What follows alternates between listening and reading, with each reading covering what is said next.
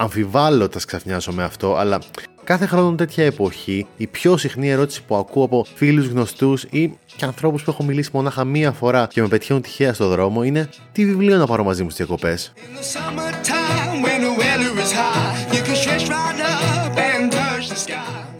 Η αλήθεια είναι πως έχω προτείνει αρκετά βιβλία ως τώρα. Χωρίς καμία αμφιβολία, σου έχω μιλήσει για πολλά βιβλία Λατινοαμερικάνων συγγραφέων και σε αυτό είμαστε ακόμα στην αρχή. Σου έχω επίσης μιλήσει για βιβλία Γάλλων, από τον πολύ αγαπημένο μου ιδιοφυή μισάνθρωπο Μισέλ Ουελμπέκ μέχρι τον νεαρό τολμηρό οργισμένο Εντουάρ Λουί. Σου έχω πει για τον superstar νορβηγό αυτομυθοπλάστη Καρλ Ούβε Κνάουσγκαρντ, αλλά και για τα βιβλία της ομότεχνης του Αγγλίδας Ρέιτσελ Κάσκ. Σου έχω προτείνει τόσα βιβλία από όλο τον κόσμο, όμως σου έχω μιλήσει πολύ λιγότερο για βιβλία Αμερικάνων συγγραφέων και ιδιαίτερα της εποχής μας. Σήμερα λέω να το διορθώσω αυτό. Σήμερα θα σου μιλήσω για τρία βιβλία που έχω προτείνει πάρα πολλές φορές σε ανθρώπους που τα θεωρώ μοναδικά αριστουργήματα, που αποτελούν σημεία αναφοράς για τη λογοτεχνία του αιώνα μας και που ποτέ μα ποτέ, ούτε μία φορά μέχρι σήμερα, κάποιος που του πρότεινα οποιοδήποτε από αυτά τα βιβλία και το διάβασε δεν κατέληξε να μην το λατρέψει. Αν σου συμβεί, θα είσαι ο πρώτος. Όμως, ειλικρινά, πολύ αμφιβάλλω γι' αυτό. Φυσικά, πριν απ' όλα, θα σου εξηγήσω τι είναι το μεγάλο αμερικάνικο μυθιστόρημα. Πάμε λοιπόν να σου μιλήσω για τρία από τα καλύτερα βιβλία που θα διαβάσεις ποτέ στη ζωή σου. Πάμε να σου μιλήσω για το τι θα διαβάσεις κάτω από τα αρμυρίκια αυτό το καλοκαίρι.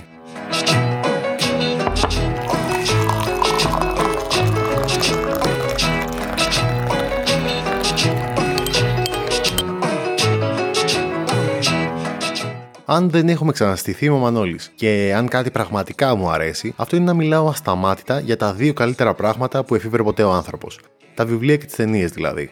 Και επειδή έχω να σου πω ακόμα πάρα πολλά, πήγαινε τώρα να κάνεις εγγραφή είτε στο Spotify, τα Apple ή τα Google Podcasts και μην ξεχάσεις να πατήσεις το καμπανάκι που θα σε βοηθήσει να μην χάνεις επεισόδιο. Αν γνωριζόμαστε ήδη, τότε ήρθε η ώρα να μου δώσεις μια πεντάστερη βαθμολογία που θα βοηθήσει απίστευτα τις αόρατες δυνάμεις των αλγορίθμων να οδηγήσουν και άλλους ανθρώπους σε αυτό το podcast. Περιμένω τα 5 δευτερόλεπτα που θα χρειαστείς για να το κάνεις.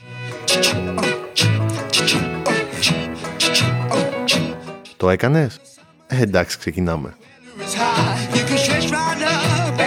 Αν πιστεύεις ότι το μυθιστόρημα είναι κάτι που υπάρχει πολύ καιρό, ας πούμε όπως το θέατρο, τότε τιμάσου να πέσεις από τα σύννεφα. Ο μοναδικός συνδυασμός μπάνιο στη θάλασσα και ανάγνωση μιας εκτενούς μυθοπλαστικής αφήγησης είναι κάτι πολύ πιο νέο από ό,τι φαντάζεσαι. Λοιπόν, άκου. Το μυθιστόρημα ξεκίνησε να αναπτύσσεται σαν είδος κάπου στις αρχές του 18ου αιώνα, αλλά άρχισε πραγματικά να καθιερώνεται με τη σημερινή του μορφή περίπου στα μέσα του 19ου αιώνα. Νωρίτερα, μονάχα οι Κινέζοι μπορεί να ισχυρίζονται ότι είχαν την ευκαιρία να διαβάζουν κείμενα που έμοιαζαν με μυθιστόρηματα από τον 11ο αιώνα, μάλιστα. Την εποχή δηλαδή που στην Ευρώπη είχαμε μεσαίωνα και το να δημιουργήσει ιστορίες που ανταγωνίζονταν την αναγνωσιμότητα αλλά και την πιστικότητα της βίβλου ήταν λόγος για να σε κάψουν ζωντανό. Έτσι, το πρώτο μυθιστόρημα του δυτικού κόσμου θεωρείται το Don Quixote του Miguel de Cervantes, το οποίο κυκλοφόρησε μόλις το 1605. Χρειάστηκαν όμως μετά περίπου 250 χρόνια μέχρι να φτάσουμε στην καθιέρωση του μυθιστορήματος σαν ένα κυρίαρχο πολιτιστικό προϊόν. Εκείνη την εποχή κυκλοφορούν μέσα σε μια εικοσαετία στην Αγγλία τα ανεμοδαρμένα ύψη της Emily Bronte αλλά και τα σπουδαιότερα έργα του Charles Dickens, η Madame Bovary του Gustave Flaubert και η άθλη του Victor Hugo στη Γαλλία, και φυσικά το έγκλημα και τιμωρία του Φιόντορ Ντοστογεύσκη και ο πόλεμος και η ειρήνη του Λιεύ Τολστόη στη Ρωσική Αυτοκρατορία. Όλα αυτά συμβαίνουν, ενώ στις νεαρές ΗΠΑ της Αμερικής η αφηγηματική τέχνη είναι σε κάπως παλαιολιθικό στάδιο και την ίδια στιγμή ξεσπάει και ο Αμερικάνικος εμφύλιος. Το 1868 όμως, δηλαδή ένα χρόνο μετά την κυκλοφορία του Πόλεμος και Ειρήνη, ο συγγραφέας John William DeForest θα έκανε τη δημοσίευση η οποία θα τον άφηνε για πάντα στην ιστορία. Όχι, αυτό δεν θα ήταν κάποιο μυθιστόρημα, αλλά ένα άρθρο στο εξαιρετικά καινούριο τότε περιοδικό The Nation, του οποίου ο τίτλος θα ήταν ο λόγος που θα εμφανίζονται κατά καιρούς τύποι σαν εμένα να τον αναφέρουν. Ποιος ήταν ο τίτλος αυτού του άρθρου; The Great American Novel φυσικά, το σπουδαίο ή μεγάλο αμερικάνικο μυθιστόρημα δηλαδή. Σε αυτό το κείμενο, ο De Forest θέτει ένα στόχο για τη χώρα του, που με απλά αλλά μεστά λόγια μπορεί να περιγραφεί σαν Πάμε να γράψουμε κανένα μυθιστόρημα της προκοπής, ρε παιδιά, στην Ευρώπη γελάνε μαζί μας. Για να συμβεί αυτό, υποστήριξε πως έπρεπε να γραφτεί επιτέλους ένα τουλάχιστον βιβλίο που μέχρι τότε δεν υπήρχε. Δηλαδή, ένα μυθιστόρημα που θα δημιουργούσε μια πραγματική απεικόνηση των αισθημάτων και των τρόπων της Αμερικάνικης ύπαρξης. Τι εννοούσε με αυτό, αποτύπωνε την ανάγκη μιας χώρας βαθιά διχασμένης και ενός λαού κατακαιρματισμένου και τσακισμένου από το Αμερικάνικο εμφύλιο για ιστορίες που από τη μία θα αποτύπωναν και από την άλλη θα όριζαν την Αμερικάνικη ταυτότητα που να ήξερε ότι πάνω από 150 χρόνια μετά η έννοια της Αμερικάνικης ταυτότητας θα παρέμενε κάτι σαν αιώνια χήμερα. Παρ' όλα αυτά, ο στόχος του έμεινε ζωντανός και ο καινούριο όρος που δημιούργησε θα γινόταν κάτι σαν σημείο αναφοράς για τη λογοτεχνία της πολυπληθούς χώρας που θα εξελισσόταν τόσο σε οικονομική όσο και σε πολιτιστική υπερδύναμη. Αρκετά μυθιστορήματα κέρδισαν το χαρακτηρισμό The Great American Novel μέσα σε αυτά τα 150 χρόνια μεσολάβησαν. Ο πρώτος μάλλον τα κατάφερε ήταν ο Mark Twain για το μυθιστόρημά του που κυκλοφόρησε το 1884 και το οποίο ο Ernest Hemingway το είχε χαρακτηρίσει το βιβλίο που ξεκίνησε την Αμερικάνικη λογοτεχνία. Οι περιπέτειες του Huckleberry Finn αποτυπώνουν τη ζωή στην Αμερικάνικη ύπεθρο μέσα από τη φιλία ενός κακοποιημένου λευκού αγοριού και ενός μαύρου φυγά σκλάβου που αναπτύσσεται σε μια πορεία προς την επιδίωξη της ελευθερίας τους.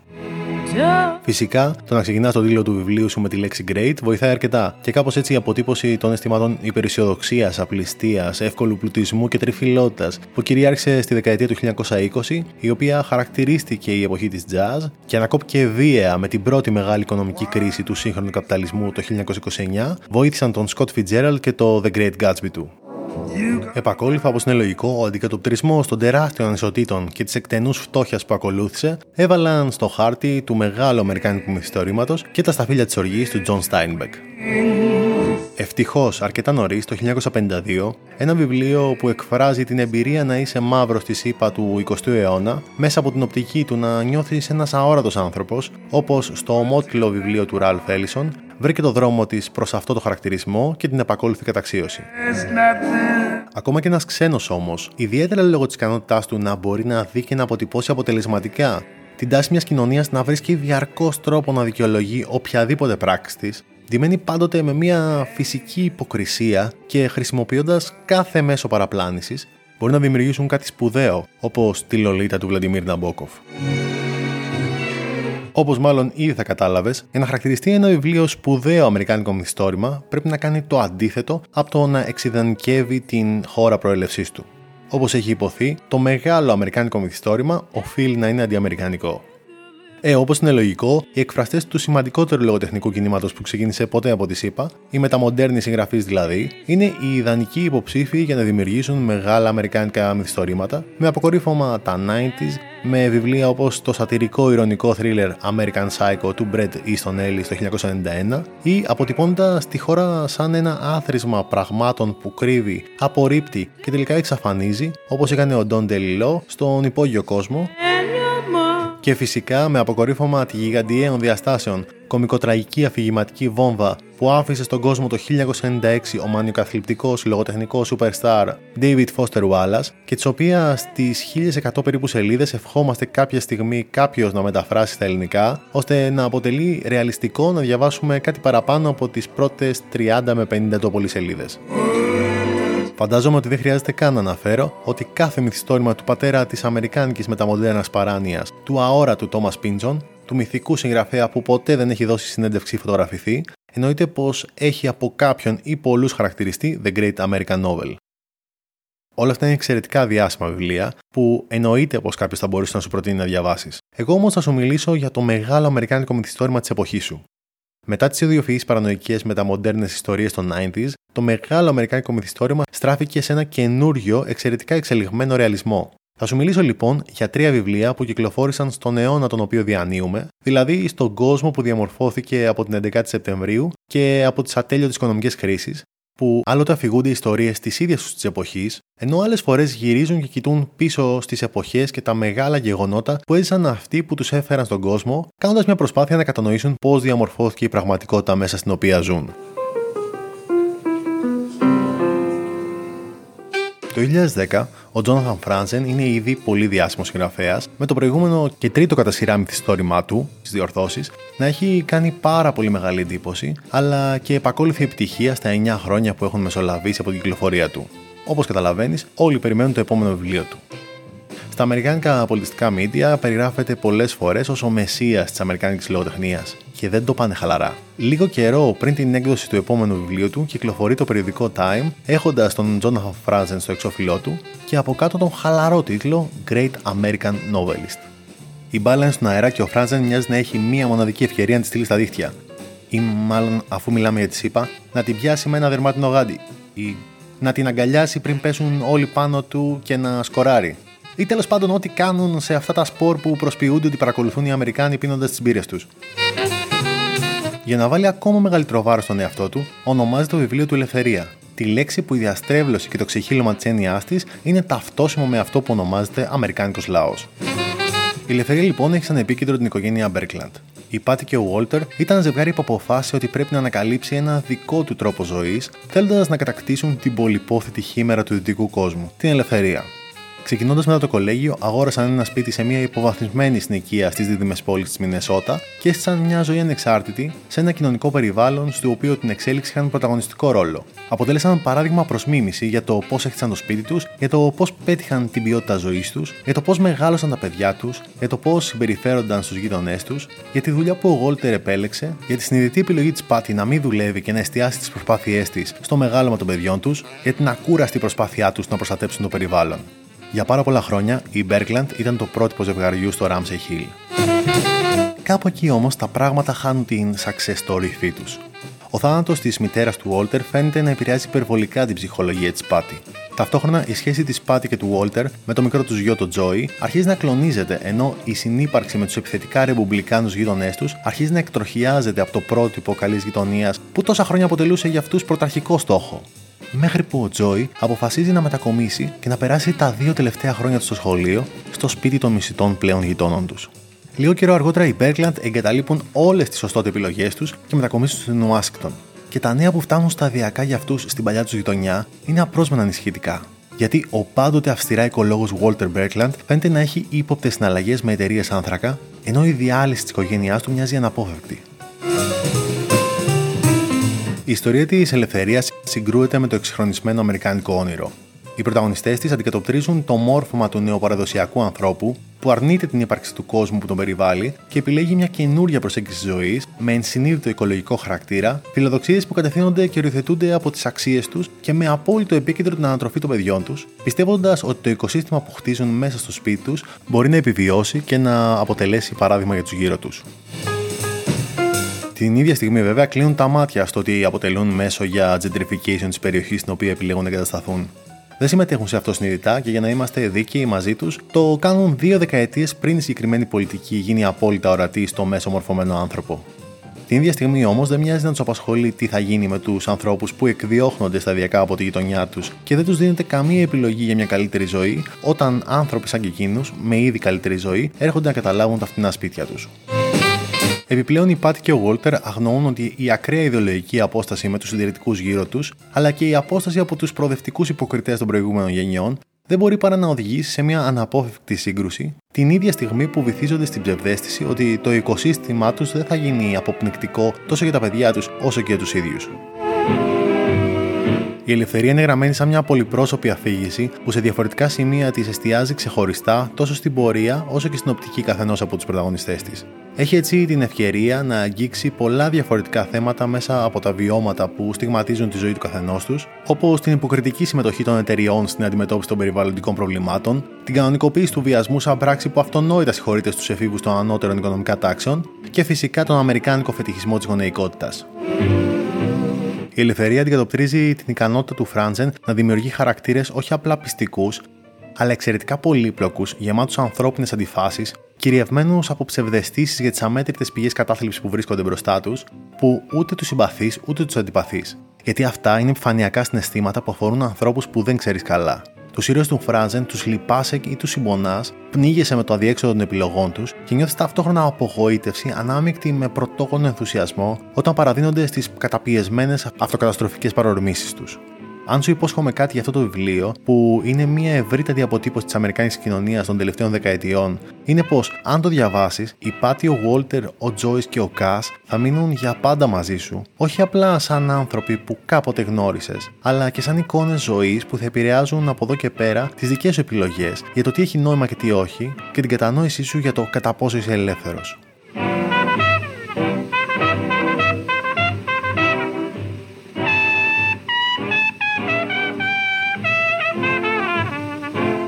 Πάντα πιστεύω ότι η ιστορία της ανθρωπότητας είναι μια ιστορία ατελείωτων πολέμων. Αλλά ίσως η πραγματικότητα είναι πως η ιστορία της ανθρωπότητας είναι μια ιστορία μετανάστευσης. Φυσικά, αν υπάρχει μια χώρα της οποίας η ιστορία είναι οριοθετημένη από την ιστορία της μετανάστευσης, αλλά και των πολέμων, αυτή είναι η ιστορία των ΗΠΑ. Γι' αυτό μάλλον τον λόγο ο Τζέφρε Βιενίδη επιλέγει να προσεγγίσει ένα μεγάλο κομμάτι της Αμερικάνικη και όχι μόνο ιστορίας του 20ου αιώνα μέσα από την πορεία μιας οικογένειας μεταναστών. Μόνο που το Middlesex δεν είναι σε καμία περίπτωση μονάχα ένα ιστορικό μυθιστόρημα. Το Middlesex διηγείται την περιπετειώδη ιστορία ενός γονιδίου. Ένα χρωμόσωμα που έμεινε σε χειμερή ανάρκη για γενιές και γενιές σε ένα μικρό ορεινό χωριό της Μικράς Ασίας, θα επιβιώσει από την καταστροφή της Μύρνης, θα πάρει διαβατήριο από την αφιλόξενη Αθήνα, θα διασχίσει τον Ατλαντικό, θα περάσει από τις πύλες του Παραδείσου ή αλλιώς τις συμπληγάδες της νήσου Έλλης, θα δουλέψει στη γραμμή παραγωγής της Ford, βιδώνοντας κάποιο ασήμαντο παξιμάδι του μοντέλου TAF, θα εκμεταλλευτεί την εποχή της ποτοαπαγόρευσης για να επιβιώσει, θα ανακαλύψει τη μαύρη τρύπα του Αμερικάνικου ονείρου με τη μεγάλη κρίση, θα περάσει ξόφαλτσα από τα πυρά του Δευτέρου Παγκοσμίου Πολέμου, μέχρι που θα αποφασίσει να ξυπνήσει μέσα στο σώμα ενός κοριτσιού τα τέλη της δεκαετίας του 50. Ή μάλλον ενός παιδιού που θα γεννηθεί κορίτσι. Μέχρι τώρα έχουμε ένα οικογενειακό σάγκα το οποίο αναπόφευκτα αναμειγνύεται με ένα ιστορικό μυθιστόρημα. Όμως σε αυτό το σημείο ξεκινάει η ιστορία της Καλλιόπης Στεφανίδη. Η Κάλλη, που εκπροσωπεί την τρίτη γενιά της ελληνοαμερικάνικης οικογένειας Στεφανίδη, έρχεται στον κόσμο για να ικανοποιήσει τη σφοδρή επιθυμία των γονιών της για μια κόρη. Θα ζήσει μια φυσιολογική παιδική ηλικία, αγνώντας ουσιαστικά τις δραματικές μεταβολές που θα έφερνε η δεκαετία του 1960 στην Αμερικάνικη κοινωνία και θα φτάσει αλόβητη στο διάβα της εφηβείας της, αντιμετωπίζοντας τα προβλήματα που αυτή η μεταβολή φέρνει πάντοτε μαζί της μόνο που στην περίπτωση της Κάλλη τα πράγματα είναι λίγο διαφορετικά. Η μικρή αυτή διαφορά είναι ότι ο οργανισμός της φέρει μια μικροσκοπική μετάλλαξη στο πέμπτο χρωμόσωμα, που ο συνδυασμός μιας μακροχρόνιας αμέλειας των γιατρών και του πουρτανισμού της εποχής θα επέτρεπαν να παραβλεφθεί μέχρι και τότε. Μια μακροχρόνια παράληψη που θα χρειαστεί μια σειρά από τυχαία γεγονότα για να έρθει στην επιφάνεια. Το Milsex ξεκινά και παραμένει σε ένα μεγάλο μέρος του σαν ένα ιστορικό μυθιστόρημα. Η Κάλλη, με αφορμή την ιστορία της οικογένειάς της, που με τη σειρά της σαν αφορμή έχει τη δική της ασυνήθιστη ιστορία, μας ταξιδεύει σε μια σειρά από γεγονότα που θα οριοθετούσαν την Αμερικάνικη κοινωνία, εστιάζοντας στην πορεία της από τις αρχές της δεκαετίας του 1920 μέχρι και τα μέσα της δεκαετίας του 1970. Μέσα σε 50 χρόνια, μια οικογένεια Ελλήνων από το βυθύνιο της Μύρνης θα βρεθεί, θα ενταχθεί και θα αφομοιωθεί με έναν βίο τρόπο που περιλαμβάνει την αιώνια επιφυλακτικότητα και τον επακόλουθο ρατσισμό στην κοινωνία των ΗΠΑ και συγκεκριμένα στο Detroit, την πρωτεύουσα των μεγάλων αυτοκινητοβιομηχανιών, των λεγόμενων Big 3, αλλά και γενέτρια του συγγραφέα του Middlesex, Jeffrey Βιενίδη. Όταν όμως η Κάλλη ξεκινήσει να μας διηγείται την ιστορία της, τότε τα πράγματα γίνονται αρκετά πιο περίπλοκα. Γιατί αυτό το παιδί, μετά από την περιπετειώδη ιστορία της οικογένειάς του, θα μας αφηγηθεί τη δική του ιστορία ενηλικίωσης. Η οποία είναι επακόλουθο τόσο των επιλογών, ηθελημένων και ακούσεων των γονιών και των παππούδων του, όσο και της ιστορικής εξέλιξης της κοινωνίας στην οποία ζει, και ας μην το αντιλαμβάνεται, βιώνοντάς τη και αυτή μέσα από το πρίσμα δύο γενιών ανθρώπων που δεν ήταν έτοιμες να κατανοήσουν τις σύνθετες πολιτικές και φιλετικές πολυπλοκότητες της χώρας που έγινε σπίτι τους. Όμως το πιο δύσκολο κομμάτι αυτής της ενηλικίωσης είναι η γενετική εξέλιξη αυτού του παιδιού που θα τον αναγκάσει να αντιμετωπίσει μια πλήρη μεταβολή της ύπαρξής του που ούτε εκείνο ούτε και το περιβάλλον του είναι σε θέση να κατανοήσει και να διαχειριστεί. Το Milsex κυκλοφόρησε το 2002, αλλά η τσακισμένη από την πρόσφατη επίθεση στη Νέα Υόρκη Αμερική δεν ήταν έτοιμη να διαχειριστεί μια τόσο κριτική ματιά πάνω στην πρόσφατη ιστορία της. Οι πρώτες κριτικές είναι ανάμεικτες, με άλλους ήδη να μιλάνε για ένα μεγάλο μυθιστόρημα και άλλους να κρίνουν απλώς αρνητικά επιμέρους κομμάτια του, όπως η αφηγηματική προσέγγιση ή η ευρύτητα των θεμάτων που συνθέτει, τα οποία αργότερα θα γινόταν και οι λόγοι της μεγάλης αποδοχής του. Το 2003 κερδίζει το βραβείο Pulitzer και αυτό αυξάνει το ενδιαφέρον γύρω από το ογκώδε τολμηρό σύνθετο βιβλίο του συγγραφέα των Αυτόχειρων Παρθένων. Θα περάσουν όμως τουλάχιστον 5 χρόνια μέχρι το βιβλίο να γίνει επιτυχία και να καταλήξει αργότερα να πουλήσει εκατομμύρια αντίτυπα και να ταξιδέψει τον κόσμο μέσα από τις πολυάριθμες μεταφράσεις και διεθνείς εκδόσεις του. Αν συνθέσεις τη μοναδική αφήγηση, τα θέματα που επεξεργάζεται όπως η οριακή επιβίωση, ο έρωτας, η αιμομηξία, η πολιτισμική αφομοίωση, οι φυλετικέ συγκρούσεις, η ανακάλυψη και η αποδοχή της διαφορετικότητας, μαζί με την ασταμάτη πλοκή που σε κάνει να θες να το διαβάσεις μονοκοπανιά, τότε αυτό που έχεις απέναντί σου είναι η ενσάρκωση του μεγάλου μυθιστορήματος. Το Middlesex είναι ένα βιβλίο που όσο το διαβάζεις, τόσο αισθάνεσαι να εντάσσεσαι στην ιστορία του, να σε κάνει κοινωνό των μυστικών του, να σου προσφέρει άφθονη τροφή για να καταλάβεις τον κόσμο ή τον ίδιο στον εαυτό λίγο περισσότερο.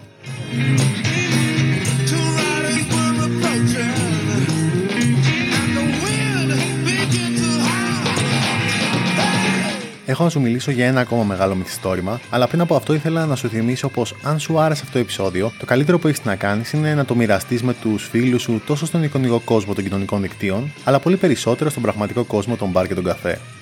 Επίσης, γράψε μου στα σχόλια ποιο από αυτά τα βιβλία αποφάσισες να διαβάσεις, ερωτήσεις που μπορεί να σου δημιουργήθηκαν και για ποιο θέμα θα ήθελες να μιλήσω σε κάποιο μελλοντικό επεισόδιο.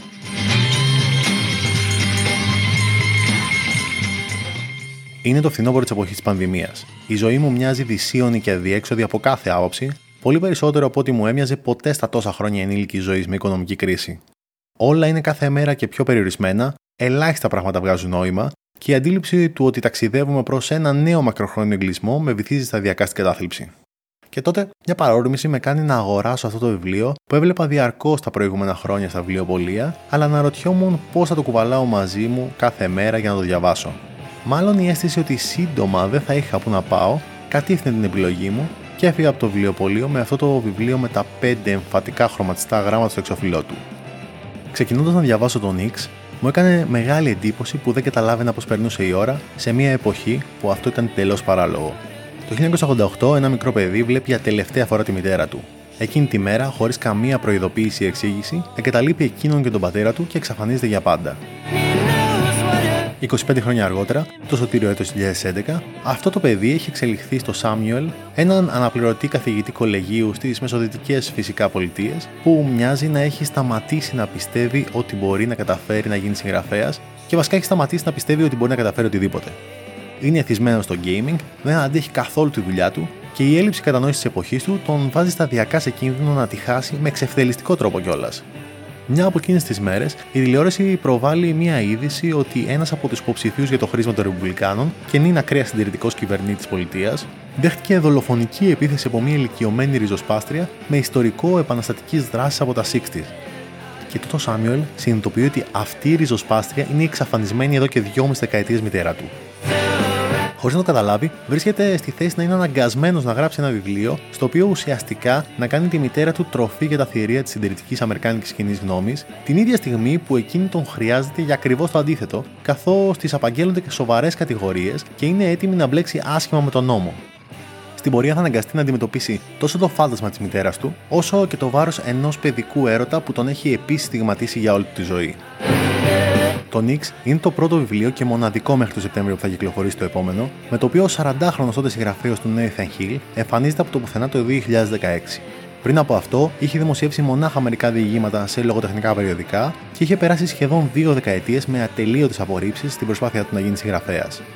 Εμφανίζεται λοιπόν με αυτό το ογκώδες βιβλίο, το οποίο όταν εγώ ξεκινούσα να το διαβάζω το Σεπτέμβριο 2020, δεν υπήρχε τίποτα να με προειδοποιήσει για αυτό το οποίο θα ακολουθούσε γιατί το Νίξ είναι από τα πιο εθιστικά βιβλία που έχω διαβάσει ποτέ. Αν θέλω να το περιγράψω συνοπτικά, θα έλεγα πως είναι μια επικών διαστάσεων σάτυρα όλων των δομικών στοιχείων της Αμερικάνικης κοινωνίας, τόσο του σήμερα όσο και των προηγούμενων δεκαετιών, ε, και αν θέλουμε να είμαστε ειλικρινείς, μια πολύ αντιπροσωπευτική σάτυρα αυτού που αποκαλούμε δυτικός κόσμος είναι ένα βιβλίο που, αν πω απλά ότι το χαρακτηρίζει ένα μοναδικό χιούμορ, θα το αδικήσω. Γιατί ο Nathan Hill δεν γράφει απλά εύστοχη σάτυρα. Το χιούμορ του Νίξ είναι λες και η Monty Python, ο Larry David και η Franz Lebowitz έκατσαν και έγραψαν αστεία για αυτό το βιβλίο. Και με αυτό το κομικό πλωστάσιο, το Νίξ βουτάει μέσα στην αδιέξοδη παράνοια της εποχής μας. Εξηγεί για παράδειγμα το πόσο φυσιολογικό είναι οι άνθρωποι να προτιμούν τη διέξοδο του εθισμού στους εικονικούς κόσμους των video games, που κατά τα άλλα δεν έχουν και τίποτα κακό, προσπαθώντας να τρέξουν μακριά από τον επίση πλασματικό, αλλά εξαιρετικά πιο επικίνδυνο, διεφθαρμένο, αποκρουστικό και γεμάτο με υπολογισμένη χειριστική τοξικότητα κόσμο των σύγχρονων media. Όμως η αλήθεια είναι ότι αυτός είναι ο ένας πόλος που μετατρέπει αυτό το βιβλίο σε κάτι το μοναδικό. Την ίδια στιγμή η ιστορία του είναι ταυτόχρονα εντυπωσιακά πυκνή και ανθρώπινη και σε σημεία σπαρακτικά συγκινητική. Ένα μεγάλο κομμάτι της κατευθύνεται και κατ' επέκταση μελετάει το τραύμα σαν καθοριστική εμπειρία της ανθρώπινης ζωής.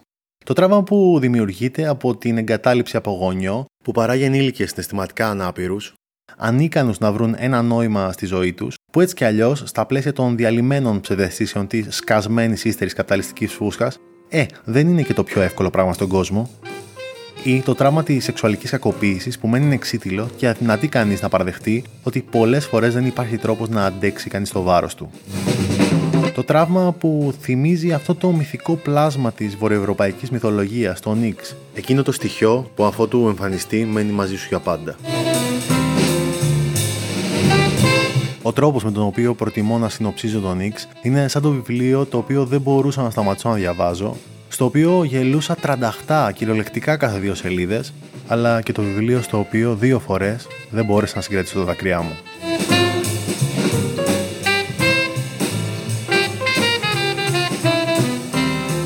Αυτά τα τρία βιβλία έχουν μερικά κοινά σημεία.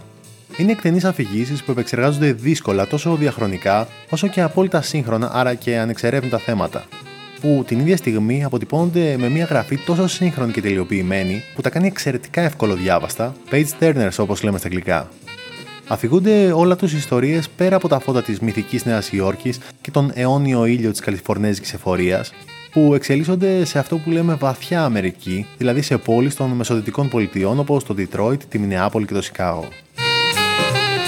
Βάζουν στο επίκεντρο το μόρφωμα της Αμερικάνικης οικογένειας και δημιουργούν μέσα από αυτό μια συχνά εξαιρετικά διασκεδαστική κριτική στον μικροαστικό τρόπο ζωής που επί έναν αιώνα περιγραφόνταν ως το Αμερικάνικο όνειρο και σε κάθε περίπτωση επεξεργάζονται τον αντιφατικό, μπερδεμένο, εξαιρετικά φαντασιακό, διαχρονικά συντηρητικό, επιφανειακά αισιόδοξο χαρακτήρα της Αμερικάνικης κοινωνίας. Κάθε ένα από αυτά τα τρία βιβλία μπορείς να ξεχαστείς κάτω από ένα ερμηνίκι διαβάζοντας το καθώς τα χρώματα γύρω σου μεταβάλλονται από την ομορφιά του καλοκαιρινού πρωινού στην απόλυτη ένταση του μεσημεριανού ξεθοριάσματος μέχρι τα έντονα οχροκίτρινα χρώματα του ηλιοβασιλέματος και ίσως να σου χαρίσει μερικές από τις πιο όμορφες μέρες που θα έχεις να θυμάσαι. Με αυτό λέω να σε αφήσω και μέχρι την επόμενη φορά ή στο επανακούιν.